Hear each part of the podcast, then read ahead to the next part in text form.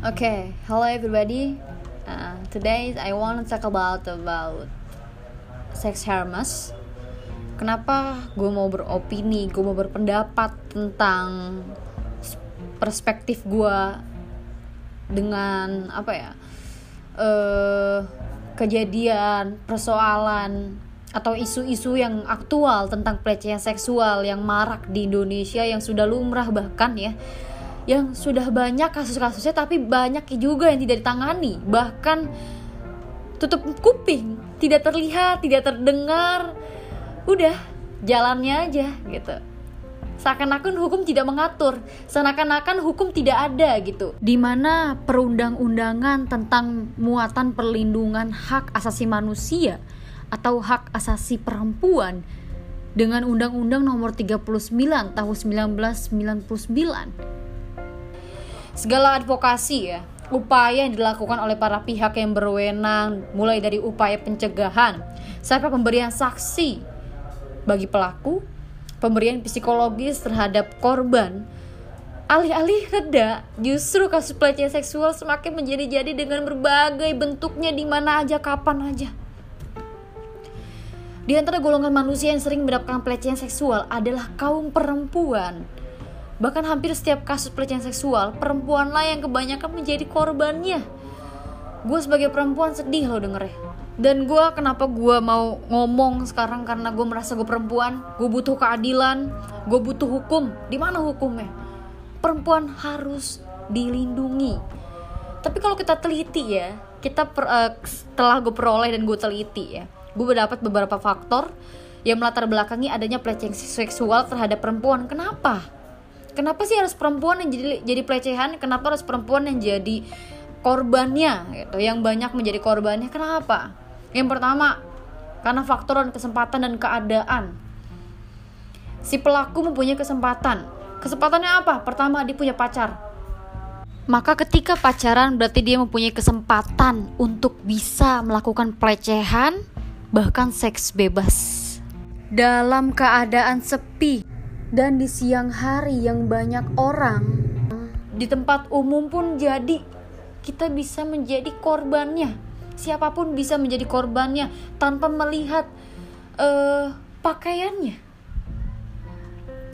Yang kedua penampilan dan penampilan busana perempuan. Itu yang menjadi faktor 80% terjadinya pelecehan seksual itu karena pakaiannya. Berbusana mini tapi ketika gue teliti lagi, berbusana mini yang dikenakan oleh korban secara statistik bukan lagi faktor yang signifikan. Karena banyak kasus-kasus yang beredar uh, antara orang yang berbusana rapi, uh, pakaiannya pun rapi itu sudah bisa menjadi korbannya. Yang ketiga karena faktor pendidikan di Indonesia. Kenapa gue bilang karena faktor di pendidikan di Indonesia. Padahal kalau gue lihat kenapa adanya seks bebas? Kenapa adanya pelecehan seksual? Kenapa adanya kekerasan seksual? Bahkan di rumah yang kita anggap aman nyaman tentram dilindungi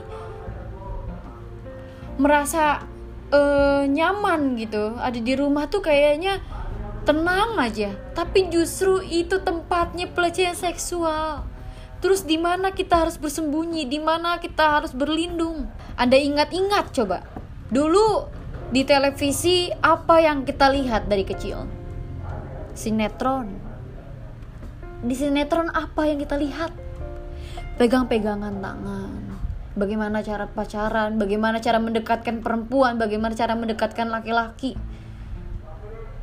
Rasanya kalau nggak pacaran kuno, rasanya kalau nggak pacaran nggak laku.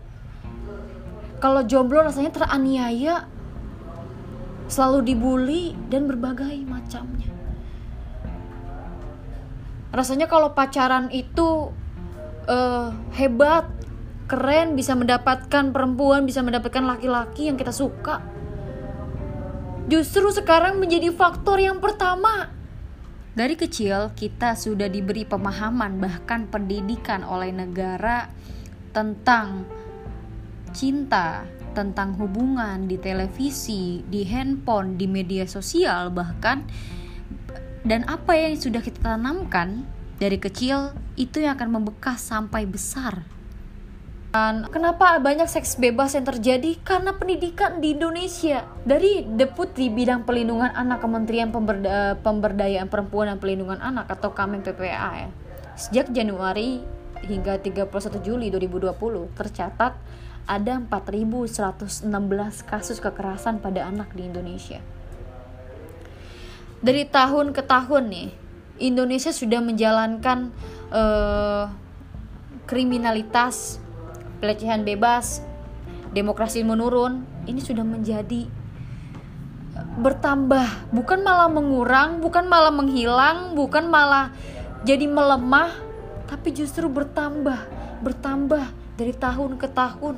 Bukan malah jadi para apalat, para elit politik ini melihat dan lebih serius menanganinya, tapi jadi seolah-olah tidak mau mendengar dan tidak melihat adanya kriminalitas yang marak terjadi di Indonesia. Ini bukan lagi hal yang bercanda, bukan menjadi hal yang tidak serius. Justru pelecehan seksual, seks bebas. Apakah Indonesia mau menjadi negara yang liberal? Setelah dirinci ada 2556 korban kekerasan seksual 1111 korban kekerasan fisik, serta 979 korban kekerasan psikis. Namun ketika kita melihat angka, tidak menjadi gambaran yang sesungguhnya terjadi. Hal ini dikarenakan korban yang mengalami kesulitan dalam usaha penyelesaian kasusnya ataupun keengganan dari korban untuk melapor. Kenapa? Ketika melapor, dia disalahkan. Ketika melapor, uh, ada kesulitan di luar data yang berasal dari Komnas Perempuan, dapat juga dilihat bahwa pelecehan seksual yang terjadi di ruang publik sering kali tidak memiliki penyelesaian hukum. Ini berarti bukan hanya karena korban tidak melapor, tetapi juga dikarenakan oleh tidak adanya aturan hukum yang mengatur. Jadi untuk apa melapor? Kalau hukum saja tidak berjalan, hukum saja tidak mengatur, hukum saja tidak diterapkan dengan keadilan. Ketika kita bilang bagaimana undang-undangnya kita suruh baca undang-undang tugas tugas rakyat bukan untuk membaca undang-undang tapi tugas pemerintah memberikan keadilan. Tugas pemerintah untuk memberikan bahwa undang-undang ini adil kok. Dengan melalui teori-teori kriminologi yaitu ke teori uh, seperti teori kontrol, social learning theory, teori feminisme, Berdasarkan hasil analisis yang dilakukan, ditemukan beberapa faktor antara lain mengenai ketiadaan antara aturan hukum yang merupakan hasil dari lemahnya kontrol dilakukan oleh pemerintah serta isu gender yang mengenai ketidakseimbangan kedudukan antara pria dengan wanita. Pria merasa wanita itu lemah, wanita merasa pria itu berkedudukan lebih tinggi ya. Dalam masyarakat yang semakin mendorong terjadinya pelecehan seksual. Dalam hal ini dapat dilihat kebutuhan akan adanya peraturan hukum mengenai pelecehan seksual. Oleh karena itu, dalam usaha pembaharuan KUHP yang saat ini sedang dilakukan, hendaknya dapat dibentuk aturan kasus mengenai pelecehan seksual. Jadi tidak ada lagi uh, keengganan korban untuk melapor ke melapor kepada pihak yang berwajib. Karena korban merasa merasa dalam dirinya how can I deal with sexual harassment? Bagaimana gue menanggapi sexual harassment? Ketika gue cerita gue bilang gue dilecehkan saja justru malah gue yang teraniaya. All sexual abuse emergency and all contents that present children in a sexual manner.